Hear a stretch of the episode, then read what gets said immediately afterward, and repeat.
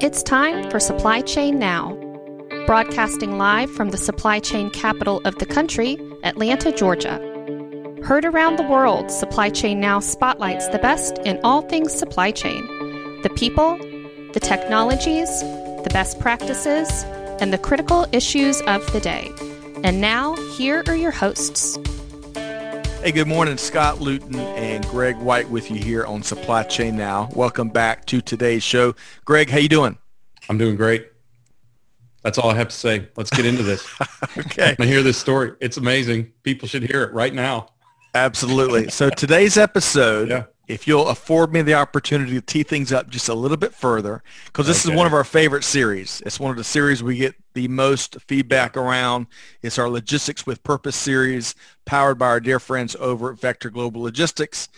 And we truly do spotlight leaders, organizations that are on a noble mission, changing the world in some way, shape, or form. In today's episode, we're going to be continuing that trend. We've got a great story teed up, so stay tuned as we look to increase your supply chain leadership IQ. One final programming note, Greg. If folks enjoy this episode, where would you direct them to go? I don't know, the beach. Let's try supplychainnowradio.com or wherever you get your podcasts That's right. or YouTube. and subscribe so you don't miss a single thing, including conversations like this, where we're going to be featuring, let's go ahead and introduce our, first off, our third co-host here today, the one and only Enrique Alvarez, Managing Director with Vector Global Logistics. Enrique, how you doing? Hey guys, how are you doing? I'm great. Thank you very much for asking. It's it's always always fun to uh, hang out with you and catch up, even this virtual world that we live in. I'm excited. I mean, it's going to be a really good show. We have a, an Yeah. incredible guest and and with really really good news that he's probably going to share with us at some point. So happy to be here and thanks for having me. You bet. We really appreciate what y'all do. Deeds, not words. You know, that's one of our favorite uh, mantras that we, we try to live back here, uh, live by here at Supply Chain Now. And you and Vector are uh, really sterling examples of that. And, and you know, Greg, what, what we love besides the story we're about to hear, we love the fact that our featured guest is a repeat guest. Yeah. So First one we've had. He's, he's a trained First repeat guest. Yep. So breaking records here. First repeat guest on the Logistics with Purpose series. We are featuring today Pat Plonski, PhD, the executive director with Books for Africa. Pat, good afternoon. How you doing? I'm doing great. Thanks, guys. Yeah, Glad to be- welcome aboard. Hey Pat, nice to see you. During your first appearance with us, Pat, it was over. It was it was uh, several months back. We really got a lot of feedback around folks that weren't real familiar with with the mission and and and what you do. So we'll talk about that momentarily in this big piece of news you got. But Greg, we really want to kind of dive into Pat's story a little bit first, right? Well, because there aren't a lot of people, and also Pat, because you're the new guy at Books for Africa, maybe you can tell us a little bit, a little bit about your time and your role there. Yeah, well, I thank you for that. I've been here, yeah, 17 and a half years. That's relatively new. Books for Africa has been around 32 years, so I can't take credit for everything. We all stand on the shoulders of giants, you know. For better or worse, I've been here a while and hopefully, hopefully not stuck in my ways because in the logistics world, in the international development world, things change and they can change fast. So you have to know when to rely, I think, upon things that are tried and true that you've been doing since the beginning, your basic mission. And I think you also have to know, hey, things are changing. We need to change with it. And that very often involves logistical changes to do things more efficiently, to do things better, to, to ex- extend your impact. Well, I'm not pitching, but you're working with the right people to do that with Enrique and his team, and I'm sure you know that. So tell us, you got a you got a shiny new office, or you're working on one now. As uh, but tell us a little bit about uh, what is a day in the life now of Patrick. Well, you know, Got to be different. Right. Just, you know, like everyone else, so many of our staff are officing from home. So, you know, you, you get to see my home office here, which is in the process of transitioning into an office. And so we're sort of, when I go into my regular office, I see there's less and less stuff there. there's always a, my colleagues have removed computers and tables and it's like, wait, this place is uh, starting to, to look empty. So uh, as we all go to our home offices, you know, who knows how long we're going to be here home officing. We do still have our warehouses in both Minnesota and Atlanta that are fully functional and those are, are staying the same, although everyone there is using uh, masks and, and, you know, using uh, protocols for protection. Um, right. And there's more volunteers in those warehouses than there were previously. So, you know, I think we all have to change with the times and, you know, you have to stay nimble in this business or you, you will get left behind. So tell us a little bit about how, you know, who you interact with or maybe formerly interacted with. I know there are people who still see people face to face, but yeah, tell us a little bit about some of the interactions and I think people principally get what Books for Africa is about, but maybe a little bit more about your mission sure. and how you execute it would be helpful for folks. As, I, as a wise man once said, people can't donate if they don't yep. know you exist. That's right. Yeah, no one ever donated anything to any organization if they didn't know it existed. Right. Official actions when I came to Books for Africa 17 and a half years ago is uh, they told me, well, you know, Books for Africa is the world's largest shipper of books to Africa. And we had sent 8 million books at that point. And I said, is that really? And they said, well, yeah, we have to be. There's no one else doing this. And I said, well, that's what we lead with every right. time. Uh, uh, you know, if we're the biggest shipper of books to Africa, then then we go with that.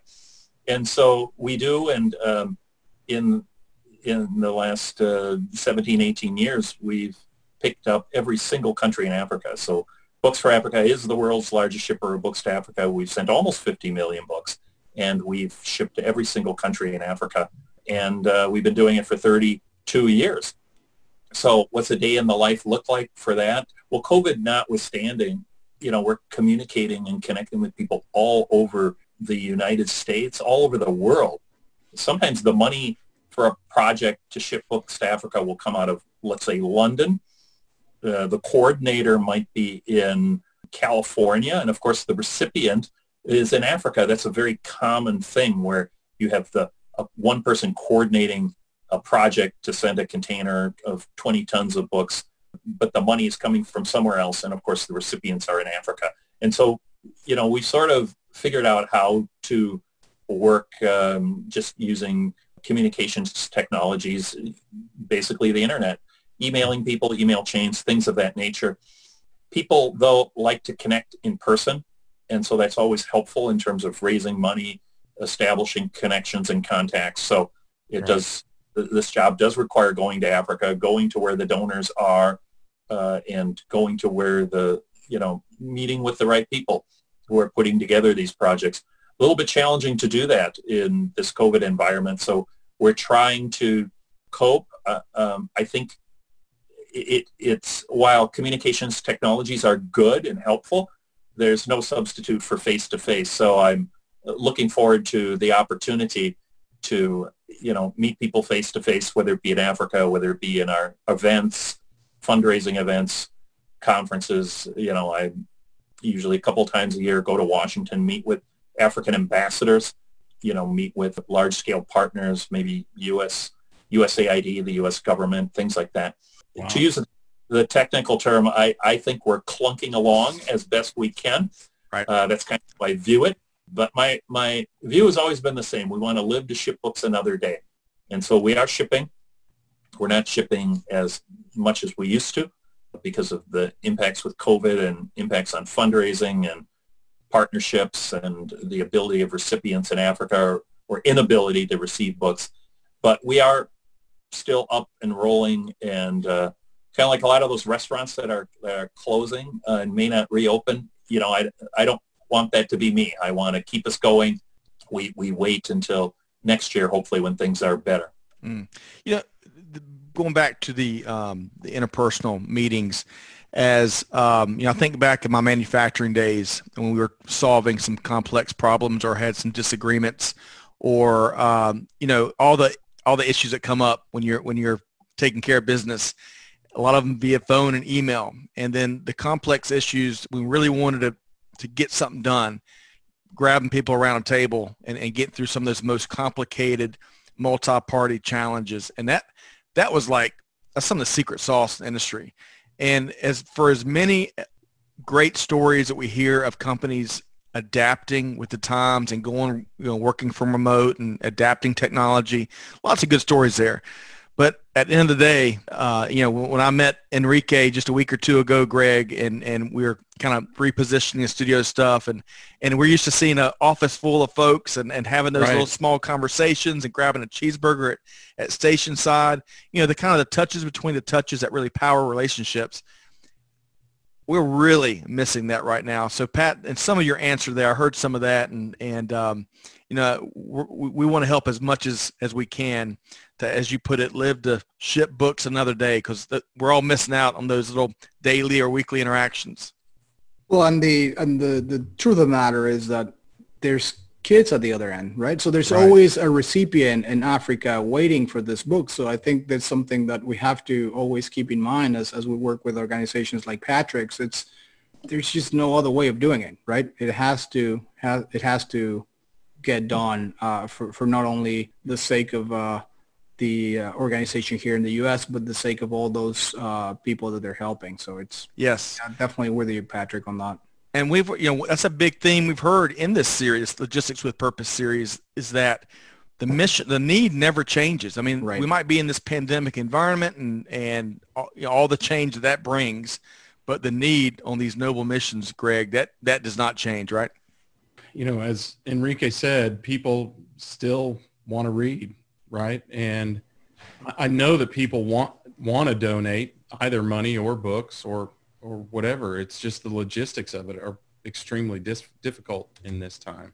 Yeah, especially yeah, especially for schools and, and children trying to learn. And there's been a lot of changes, and there's a lot of people that are trying to adapt. But I feel like schools in particular are, are one of the the more impacted. And so uh, anything that we can do to continue helping education all over the world, but in this particular case in Africa, I think that's something that should be priority for, for, for everyone. So.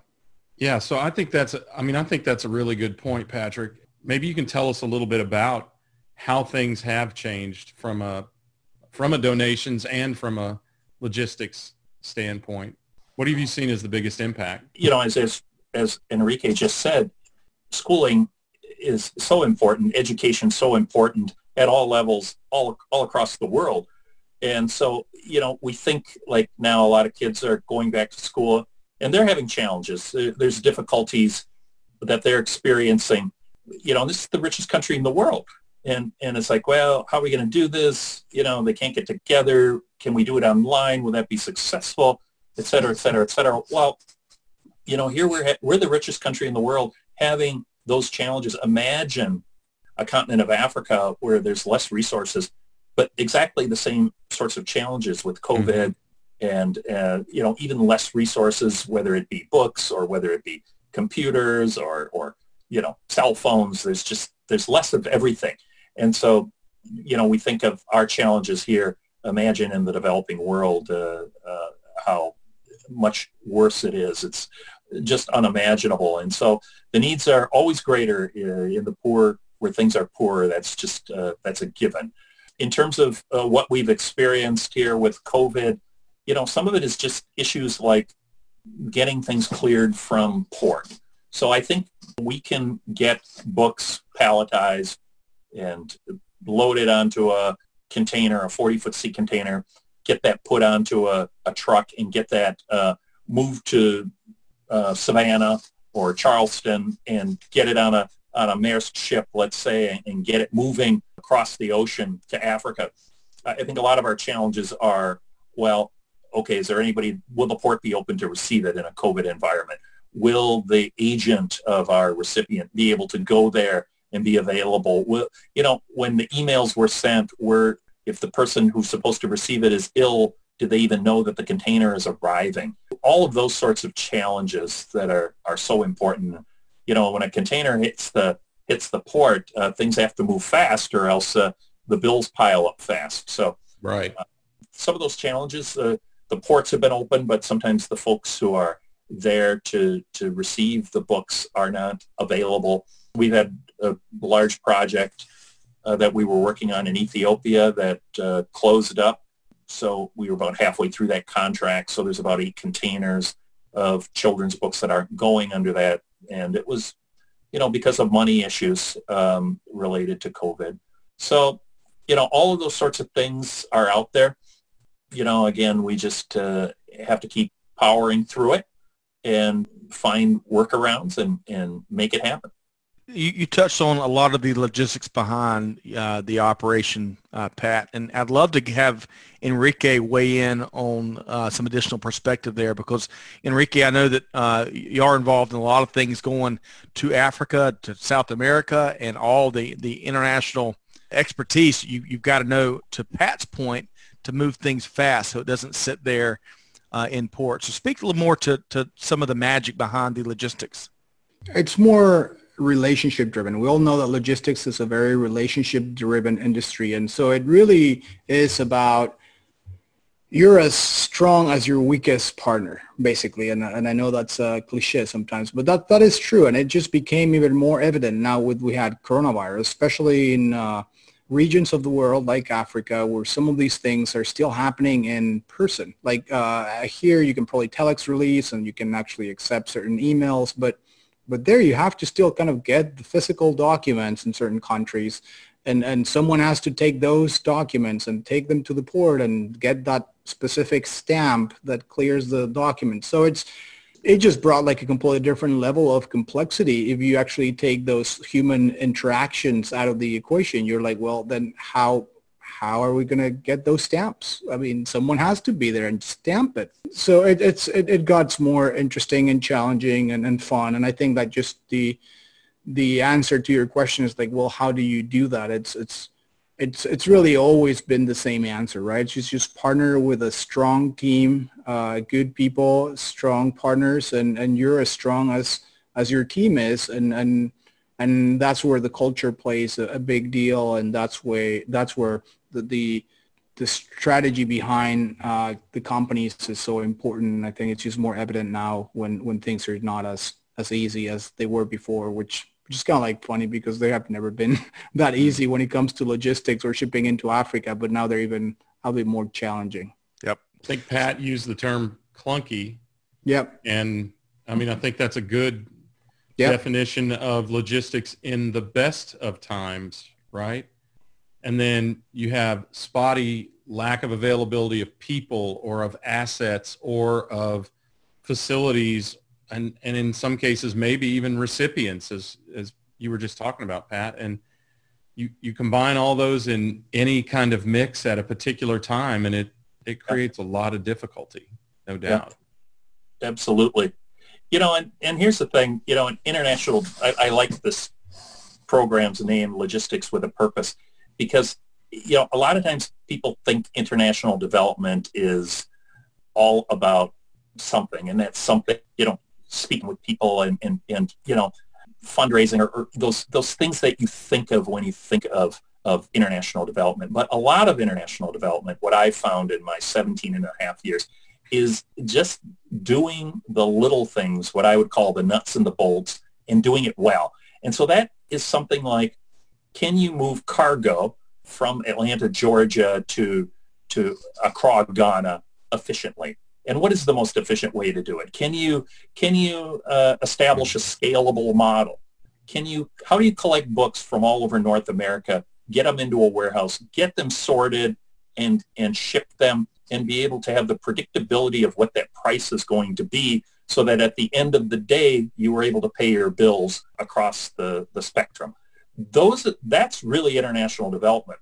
That would be the same with uh, something like uh, you know if you're distributing uh, soft drinks or or if you're you know shipping soybeans or something like that. Those basic logistical issues of moving uh, something from point A to point B, collecting it, having the predictability and what the product is. In our case, the product is books, and having the recipients know what that is and and receive it in a in a way uh, that works for them in terms of, of meeting expectations. A lot that's really a lot of what international development is, and it's not what people normally think of. They, they think of something completely different. And those other things are important. Yeah, you have to meet with ambassadors. You have to make sure whatever, you know, there's there's language issues and there's uh, all kinds of things. Uh, right. You know, working with cultures and, and respecting cultures, all very important. But even more important, and probably I'm going to say 75% of the job is the basic nuts and bolts of running an organization. And that would be the same with any organization. And, and the logistics element of being able to ship internationally. And how do you get it done? Well, you know, what I quickly found out is a freight forwarder and a good freight forwarder is very important. And outsourcing in general is important, not just with a freight forwarder, but different elements where, you know, if we can outsource, uh, you know, fundraising, if we can outsource communications tools, if we can tap into some of the same uh, things like YouTube or or Facebook, where everyone is working on those platforms, we can do the same thing they're doing. The only difference is we're working in international development, and you know other people are doing their thing. Mm. And so I think just basic organizational parameters and or and just organizing it efficiently, cheaply, and predictably is really what determines whether you live to ship books another day or not. Mm. so much there that you just shared, Pat. And Greg, I bet some what he shared makes you think of the same quote that it makes me think of from uh, Dominic Zwinkels. You yep. want to share it? no product, no program, right? right. And another, you know, another person moving goods in Africa for philanthropy as well. So, and we, and you know, the complexities of Africa are substantial, not the least of which being logistical. There are so many governments and there are so many factions even within the governments and the stability of the governments is in question in some countries and things like that. That just complicates it even further. So uh, I'm curious because you talked about the delivery of these books and somehow I think I had imagined you just op- you just throw open the doors on the container and kids or people come up and grab books but I it has to be more organized than that because they're not all kids books right and there are different reading levels and there pre-reading levels and there are sophisticated and you know and thoughtful and scientific books in this as well. So just out of curiosity for a, a layperson how do you organize a shipment like that? Yeah well again i started 17 and a half years ago and, and the way it worked is whatever what came in the door is what went out the door. And as books were donated and came in they were boxed they were palletized and when you hit 20 pallets or whatever, you'd call the truck and you'd send it and, and you send it to the next person on the list. And so I, I looked at that and I said, well, now wait, does this make sense? Like if we were selling shoes, wouldn't we? Right. That's a good example. You don't sell size, you don't send a container a size 12 to the pygmies, And I was right? quickly, yeah, I was reminded, well, we're not selling shoes. And I said, well, okay, I, I, I know we're not selling shoes, but it's the same principle that the yeah. customer has to get what they want and to the to the extent that we can provide them with what they want they will be more excited about it and we'll get more people who will fund the delivery. Again that was one of the basic things when i came into the organization that we changed was we made it more predictable. And we sort of looked at it from you know how do we take the strengths of the for-profit model um, the for-profit model is, you know, the customer is right. You give the customer what they want. You give them predictability to the extent that we can do that. We also went volume. You know, we were sort of running it like a cottage industry in a, a donated warehouse space, which was comparable to a church basement. Uh, nothing against church basements. I've spent a lot of time there. They're but, just really small. And in this case, everything went up and down this ancient freight elevator. And finally, it dawned on me that this donated warehouse was costing us a lot of money because it was limiting capacity. So we rented a, a larger warehouse facility and we increased volume. And by increasing our capacity, we were able to lower price and send more books to Africa to more people and increase the different types of books so that, yeah, so that if, if you're a university, you get university books and you can decide if you want business, you know, how many of those books should be business books versus geography books and whatever. But mm. then we also needed to know when to say when because sometimes you know, there are things that the customer or the recipient will ask for, but they're not going to pay any more for it. And it's like, well, can we provide that if there's additional costs to provide, let's say, book with selection by title? And what we found is everyone would ask for books with selection by title, but nobody wanted to actually select the titles and no one would pay more for it. So as a result, we only do that for certain recipients who are willing to do that. So that's kind of where the business model comes in. You just have to be aware of that. You know, what are the things that you can provide? I once said to a partner, there's things we can do, there's things we can't do, there's things that we can do, but there will be an additional cost to it. That, that still holds true today. Value add versus yeah. non-value added. I love how you describe that, Pat. All right, so before we, Enrique is going to walk us through some really big news and and, yeah. and, have Pat share some really big news. But just prior to that, going back to kind of uh, Pat was talking about using a freight uh, an expert in moving freight internationally, and Enrique it reminded me of the story on a previous episode from one of the great coffee companies that we brought on, and the gentleman was bringing was making one of his first big shipments and bringing it up from South America, and it landed in the port in, in Florida, wherever that was, and he was not using any assistance. And so his he expected the price to be here and be able to just, just kind of pop in and pick it up. But all of a sudden he had big problems and the, and the price went way up and, and, and he, he remarked that it was the most expensive bag of coffee beans he'd ever brought on. So because he had what we all have, which is this, this blind spot, right? But I love these stories because it really, whether we're talking, you know, Pat used the example of the shoes or there's certain things or the clunky definition. It really paints a perfect visual of, of some of the gaps we have as business leaders. All right, so Enrique, the honors uh, are all yours and Pat, so walk us through this big announcement.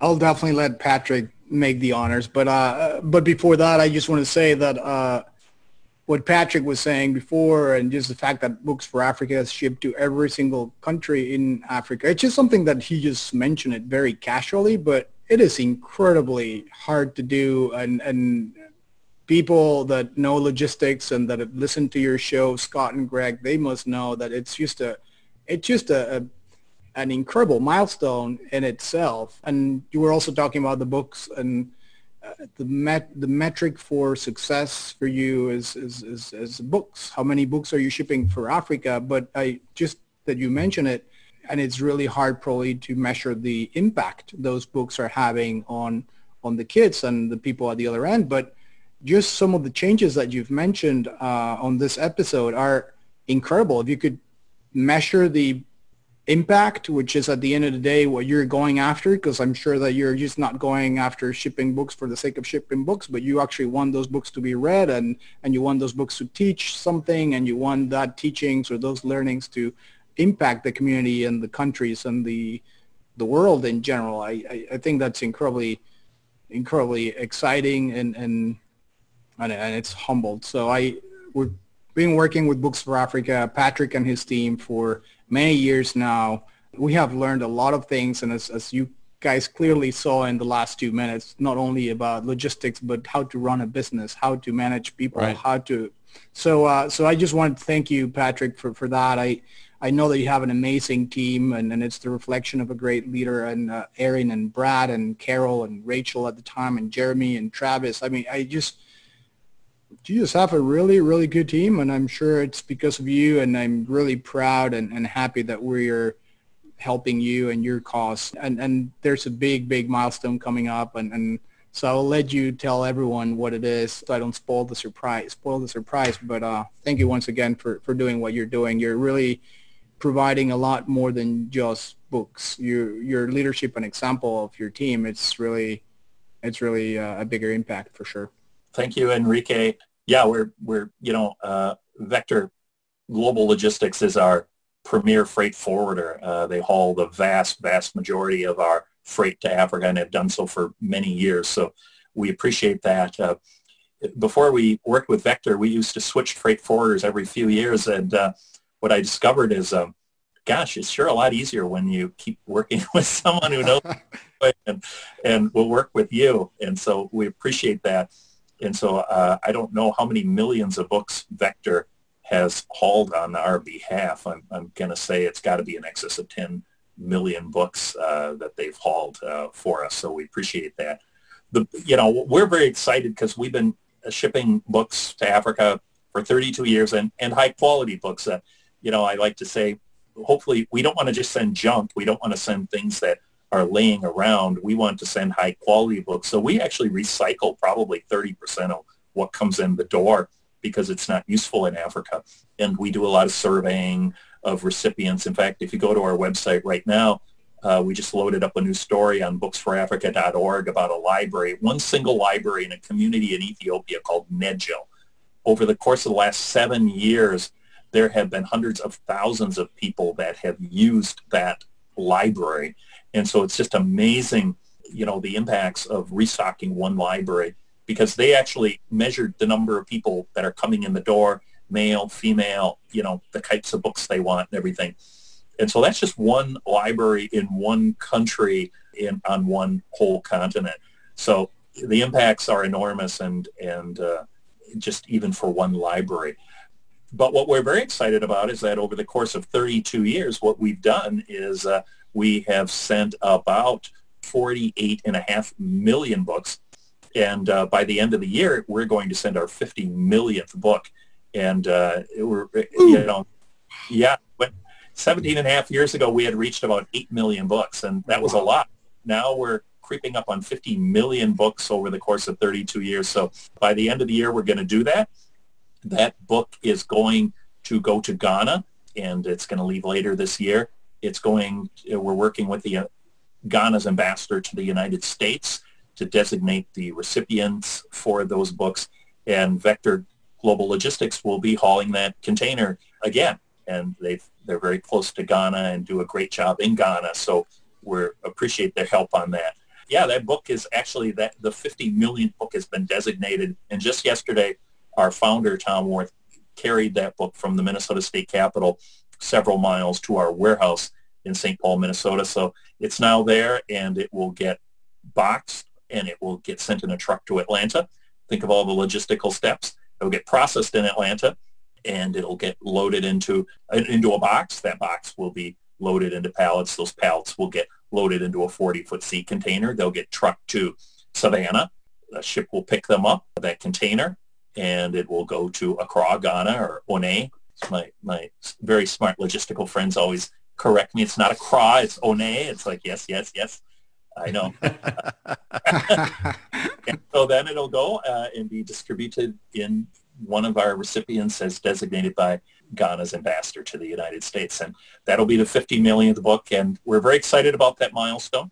When, when Books for Africa was created, its theme was to end the African book famine.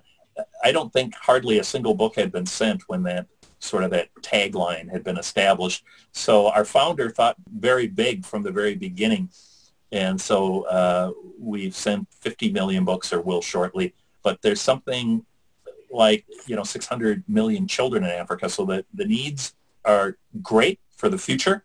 So 50 million is great, but there's still a lot of kids who need books and adults too.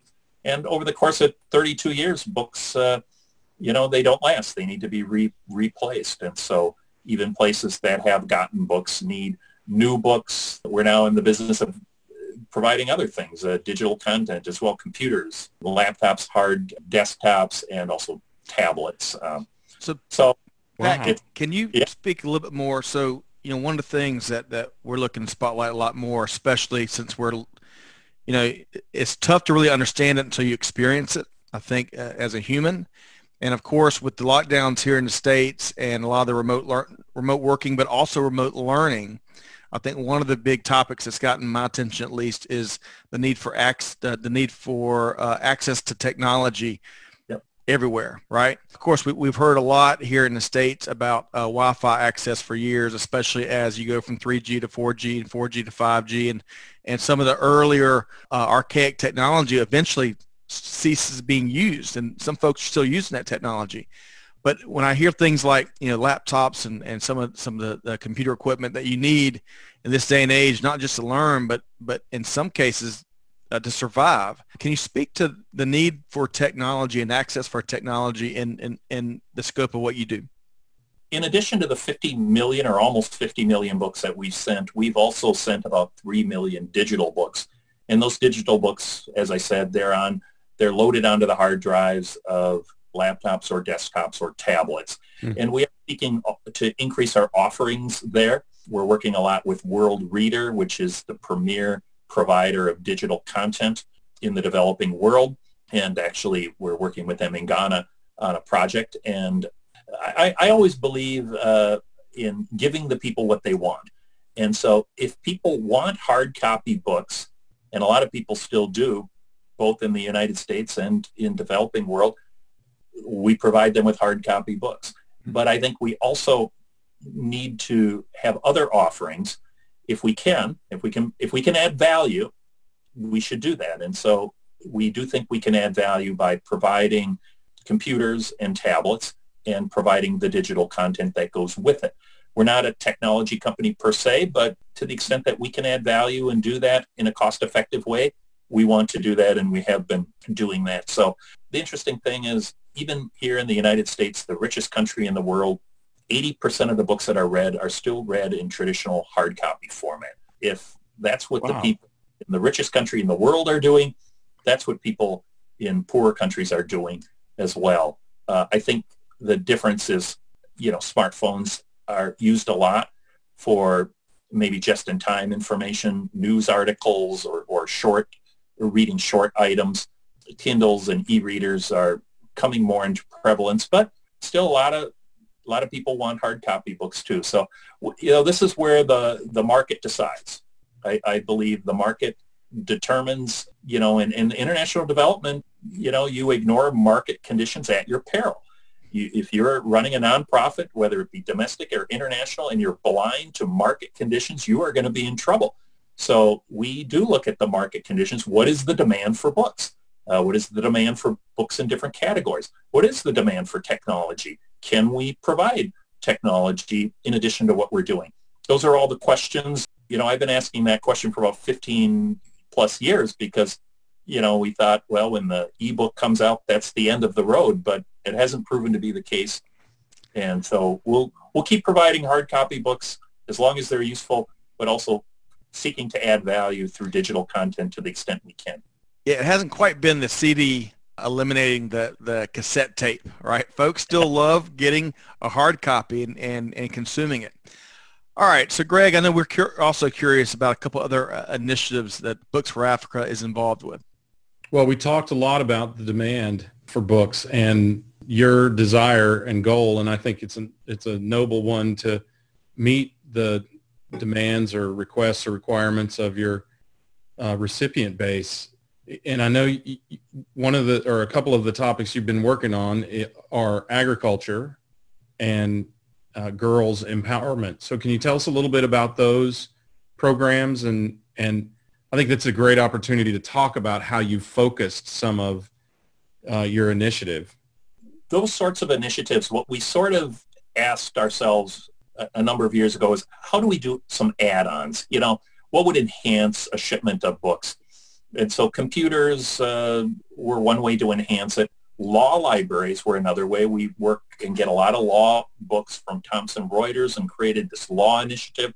I grew up on a farm here in southern Minnesota, and so I uh, had some background with agriculture, and, and agriculture is big business in Africa. Right. And so we created this agricultural and natural resources initiative, which provides uh, books in those categories th- those are sort of like an Encyclopedia Britannica, except they're agricultural and natural resources books. We purchased them brand new because they had to be about tropical and subtropical agricultural topics. Also a number of vocational topics, things like wiring and construction trades and things like that. Sort of traditionally in the education world, they, they are along with agriculture and natural resources. So we sort of created an initiative there and you know, we we purchase those books and then we provide them for anyone who can uh, who wants it and can provide reimbursement on those costs. So we just sent two of those yesterday. It was either today or yesterday. I have to. Uh, we sent a today to the Gambia and yesterday to Ethiopia. We sent a law library today to the Gambia, And um, I think it was yesterday, two of those agriculture libraries went to Ethiopia. Again, demand driven. If you don't want it, don't take it. If you do want it and you can get a little extra money, it's available. I think to, to provide some opportunity for people to make decisions is, is a good way to, to gauge demand. And if there's, you know, some of the things we provided just weren't in demand. We did have an initiative with tablets. We were providing, I think, uh, 50 or 100 tablets, and the cost was $5,000 and didn't have a lot of takers on that.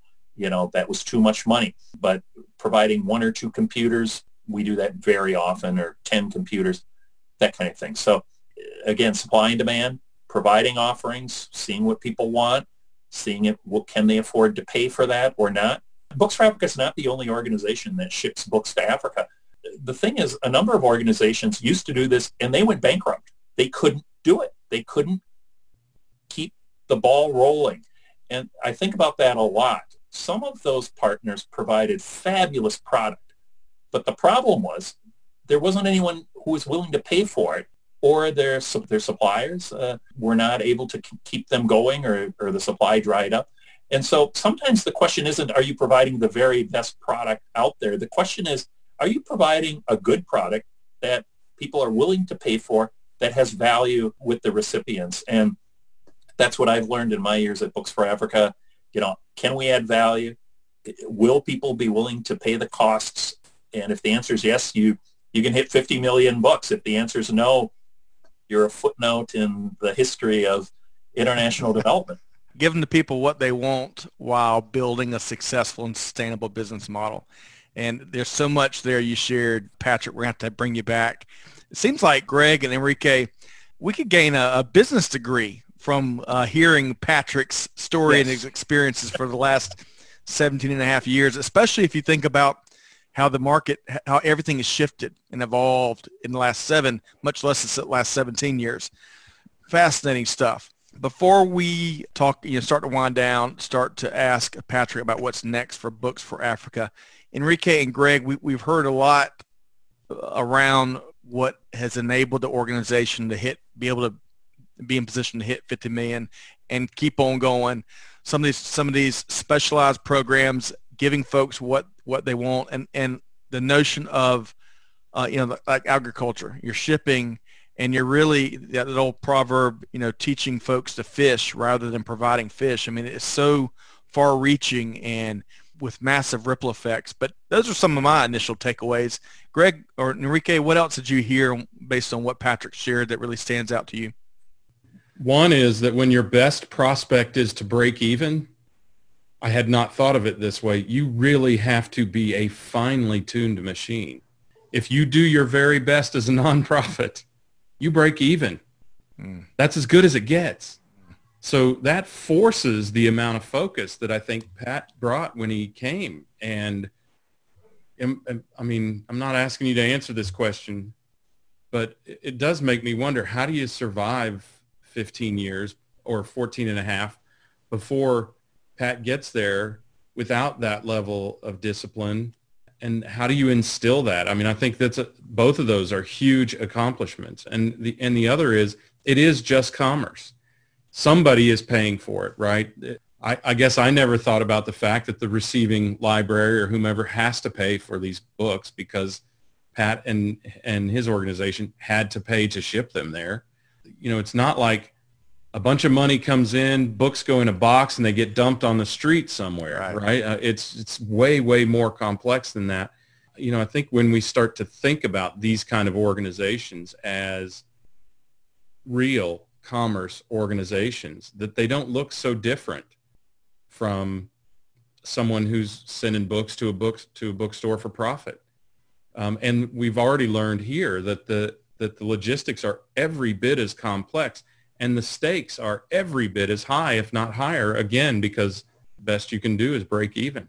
So it, it's a really impressive organization and a, a really impressive management style to get you over a monumental task. I'm, I'm simply impressed with how quickly you did that math, 17 and a half years and 14 and a half years. So Greg, you don't miss a beat, man. I love that. But, but you're, you're right. You, you got to run uh, a very tight savvy ship in order to do all that Books for Africa is doing. And that was just some of what you shared there, Greg. And Enrique, what, what else, you know, what else are you hearing here that really is going to stick out once we wrap up this interview?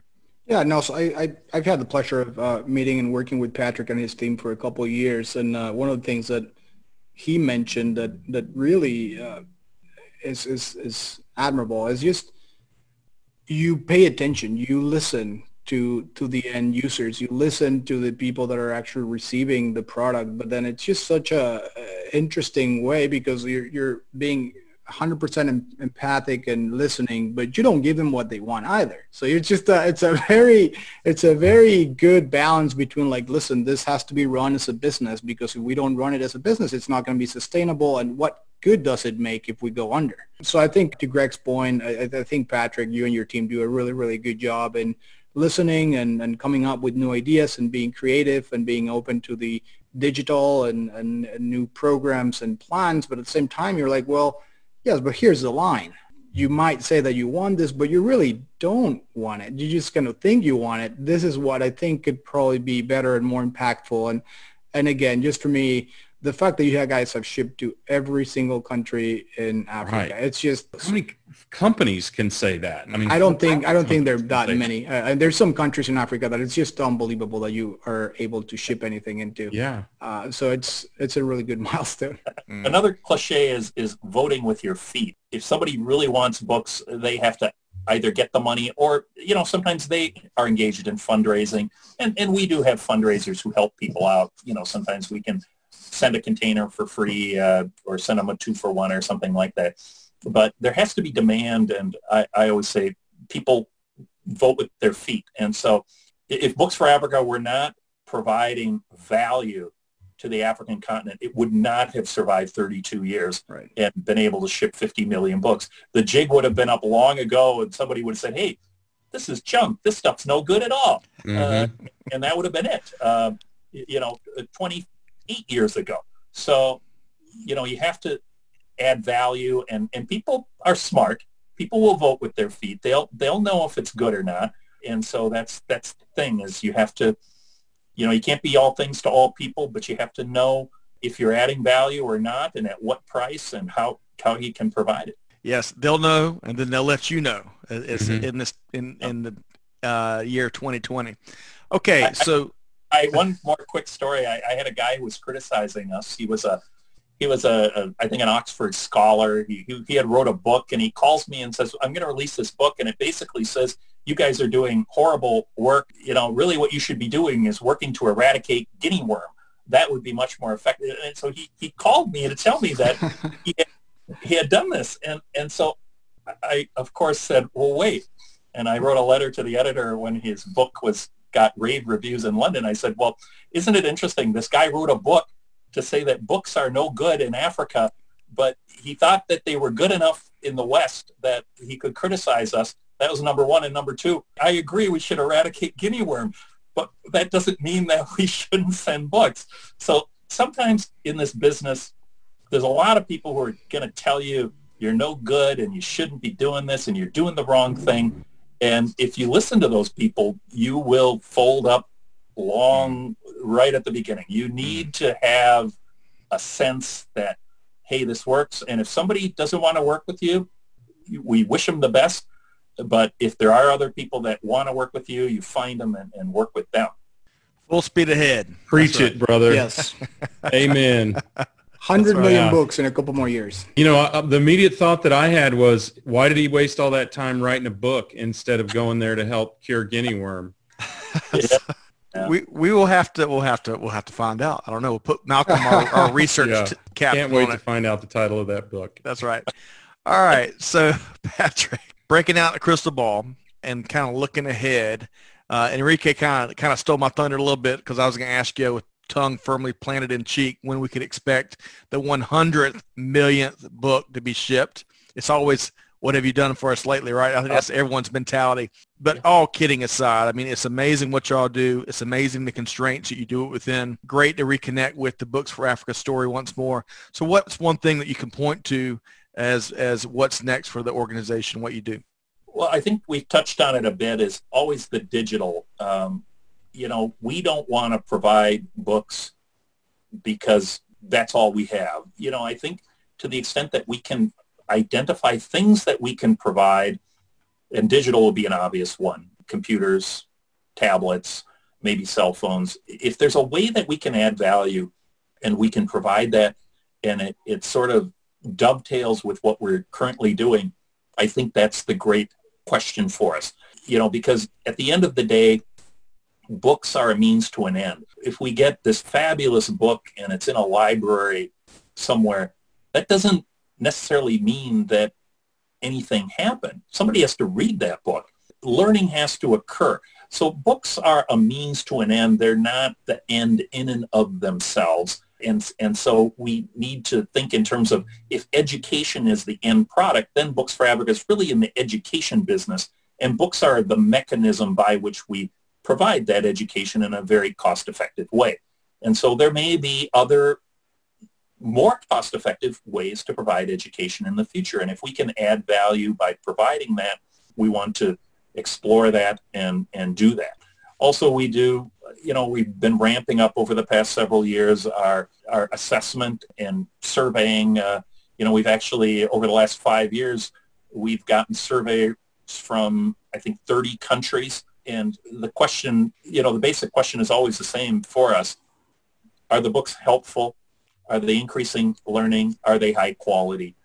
Over the last years, I'm happy to report that from those 30 countries, very high marks that people say, yeah, that, that is useful. The books that we got, we liked them. They were helpful.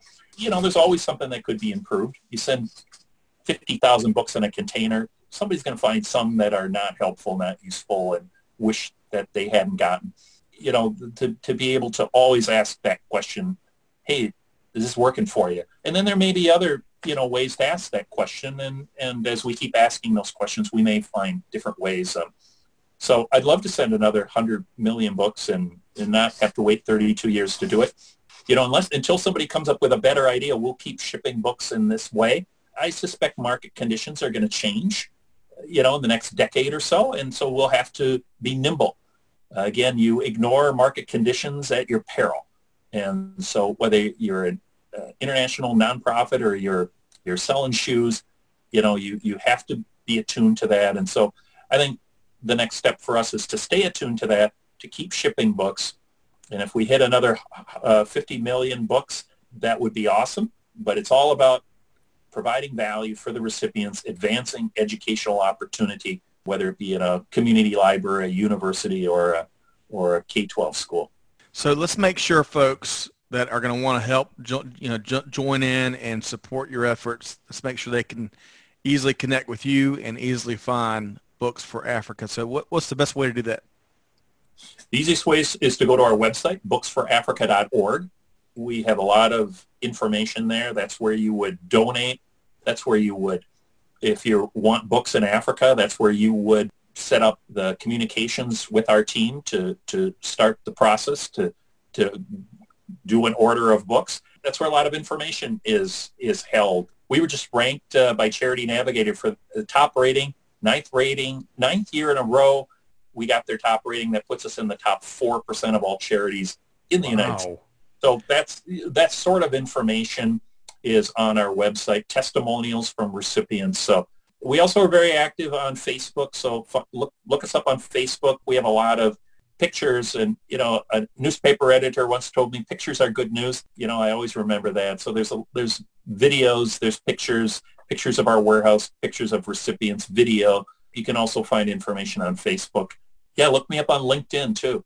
I don't use Twitter. I use LinkedIn as my Twitter. Anyone who wants to connect with me is, uh, I'll connect with them. And uh, uh, so those are our three main streams that we use for communication. But the best is booksforafrica.org. For our listeners that may not be aware, Charity Navigator is perhaps the the foremost vetting organization, third party, a uh, very credible third party that that that mm-hmm. dives into the financials and the background of all these nonprofits, and to be in the top four percent with the highest ranking, I think what nine years running, that is that's remarkable. And again, it's further testimony to what you are doing at Books for Africa. So good stuff there. All right, so we have been chatting with Patrick Plonski, PhD, Executive Director with Books for Africa. Patrick, thanks so much. And don't go anywhere. I've got a question or two for Enrique before we wrap up, but really enjoy reconnecting with you and, and your mission. And may the 100 millionth, may the 50 millionth book get there with uh, Murphy's Law. You just pause in this international world we live in, and may the 100 millionth book just be right around the corner. So wishing you all the best success moving forward. Thanks, guys. And, you know, it's great to I feel like I'm with kindred souls, people who like to talk about logistics. Uh, uh, it's it's been fun. So thanks for having me on your program. Yeah, absolutely inspiring. Absolutely, you're, you're definitely in kindred spirits here at Supply Chain Now. So thanks so much. It takes what it takes strong leaders doing what y'all do uh, to serve the folks in need globally. So I really admire that. All right, so Enrique, putting you on the hot spot for a second. Really appreciate you facilitating this conversation once again in this series, so that that uh, our audience can tune in and hear Patrick's story and, and and the books for Africa story. A little bit of Vector Global Logistics news because you never want to talk about Vector, and I always appreciate that about you. But y'all have got a new website as y'all continue to grow and expand despite some of these challenging elements that we have here in 2020, right?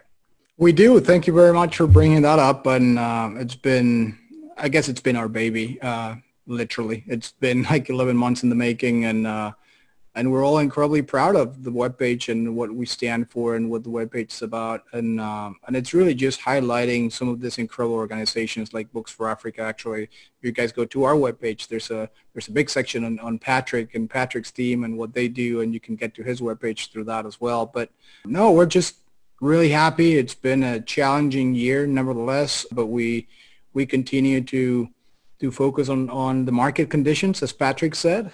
Uh, that's very important, and and we'll keep we'll keep pushing. VectorGL.com, is that right? That is correct. And we'll make sure we we have that and the Books for Africa uh, link right there in the show notes to make it really easy for folks to make the connection. And Greg, I know after all, you know this this final segment, there's so much. I hate to use that word unpack, but we could be unpacking some of the good stuff we heard for days. So what, you know, I'll give you the last comment before I sign off here. You know, one of the biggest takeaways is, first of all, I want to say it too. Thank you, Enrique, for bringing us companies and people like Books for Africa and Pat and and helping us understand how some of these companies are give forward kind of companies, not give back, right? Giving is their main purpose and and we love that and you know we coined that phrase on this series so uh, we really appreciate that spirit. I think the other thing that everyone can take away from this is as pat said this is a logistics lesson right? It, it is another example of no product no program and it is you know it's a lesson in understanding how any company navigates the logistics space whether they're doing it for profit or they're or they're doing it for the good of humankind, it it that doesn't change the logistics. And um, there's you know there's some good merchandising, retailing, commerce, and logistics lessons in this episode, and and it was a bit of an awakening for me to really think about it that way. So I hope everyone else who has listened to this will get that as well. Because and if you didn't, go back and listen again because they're there. They are there for sure. So such a pleasure to be part of this series and to hear this, hear uh, these stories firsthand. Um, it really makes you want to double down and making sure that you know you're giving forward day in and day out. You know, uh, so I really appreciate the bar you're setting. Really, both of you, Patrick and Enrique. And Enrique, you know, know, know how committed you and your team are to really moving the bar and and give forward and doing good and changing the world. So with that, we want to make sure folks know. Thanks, Enrique. Very briefly, and um, I mean, I just want to make sure that listeners know that this is a great year for Books for Africa. It's a huge milestone. I would encourage anyone that's listening to definitely reach out to Patrick, go to their webpage, and and and be part of this. 50 million books to Africa. It, it's not easy, right? So uh, I I think that it's it's one of those moments that you can probably donate more uh, and be part of this historical moment for, for that organization and, and above all for all the different for, for those 50 million books that they're shipping and will soon be shipping the impact in readers and people being educated is probably a hundred times a thousand times more i know how many uh, how many more times people read those books, but uh, but it's a huge impact. So I just I would just feel that, and I wanted to say that people should not sit this out. They should just go out there, support the organization, make an effort, uh, and be part of this. I love it. Take action. Just a, a quick. Sure. Uh, we're having a big gl- virtual celebration of the 20 uh, of the 50 millionth book on September 24th. So on our website, you can register and participate, and we'd welcome your donations. Uh, 50 cents sends a book to a child in Africa. Wow. 24th, right? September 24th? September 24th. We'll make sure we add that link in the show notes. Yes. Show notes is a catch-all. Yes. We got to make it easy yeah. for folks to that one click away. So much good stuff there. I want to thank again uh, Pat Plonski, PhD, Executive Director with Books for Africa. Of course, thank Enrique Alvarez, Managing Director with Vector Global Logistics, who powers this series, Logistics for Purpose. This is always an uplifting story, Greg. Really enjoy co-hosting this with you. Greg White with Supply Chain Now. And on that note, to our listeners, hey, check out supplychainradio.com for a lot more of stories much like this that will challenge you to do your, uh, to go even further day in and day out. And also, as you've heard here today, and I love Enrique's call to action, deeds, not words, take action, do good, give forward, be the change that's needed. And on that note, we'll see you next time here on Supply Chain Now. Thanks, everybody.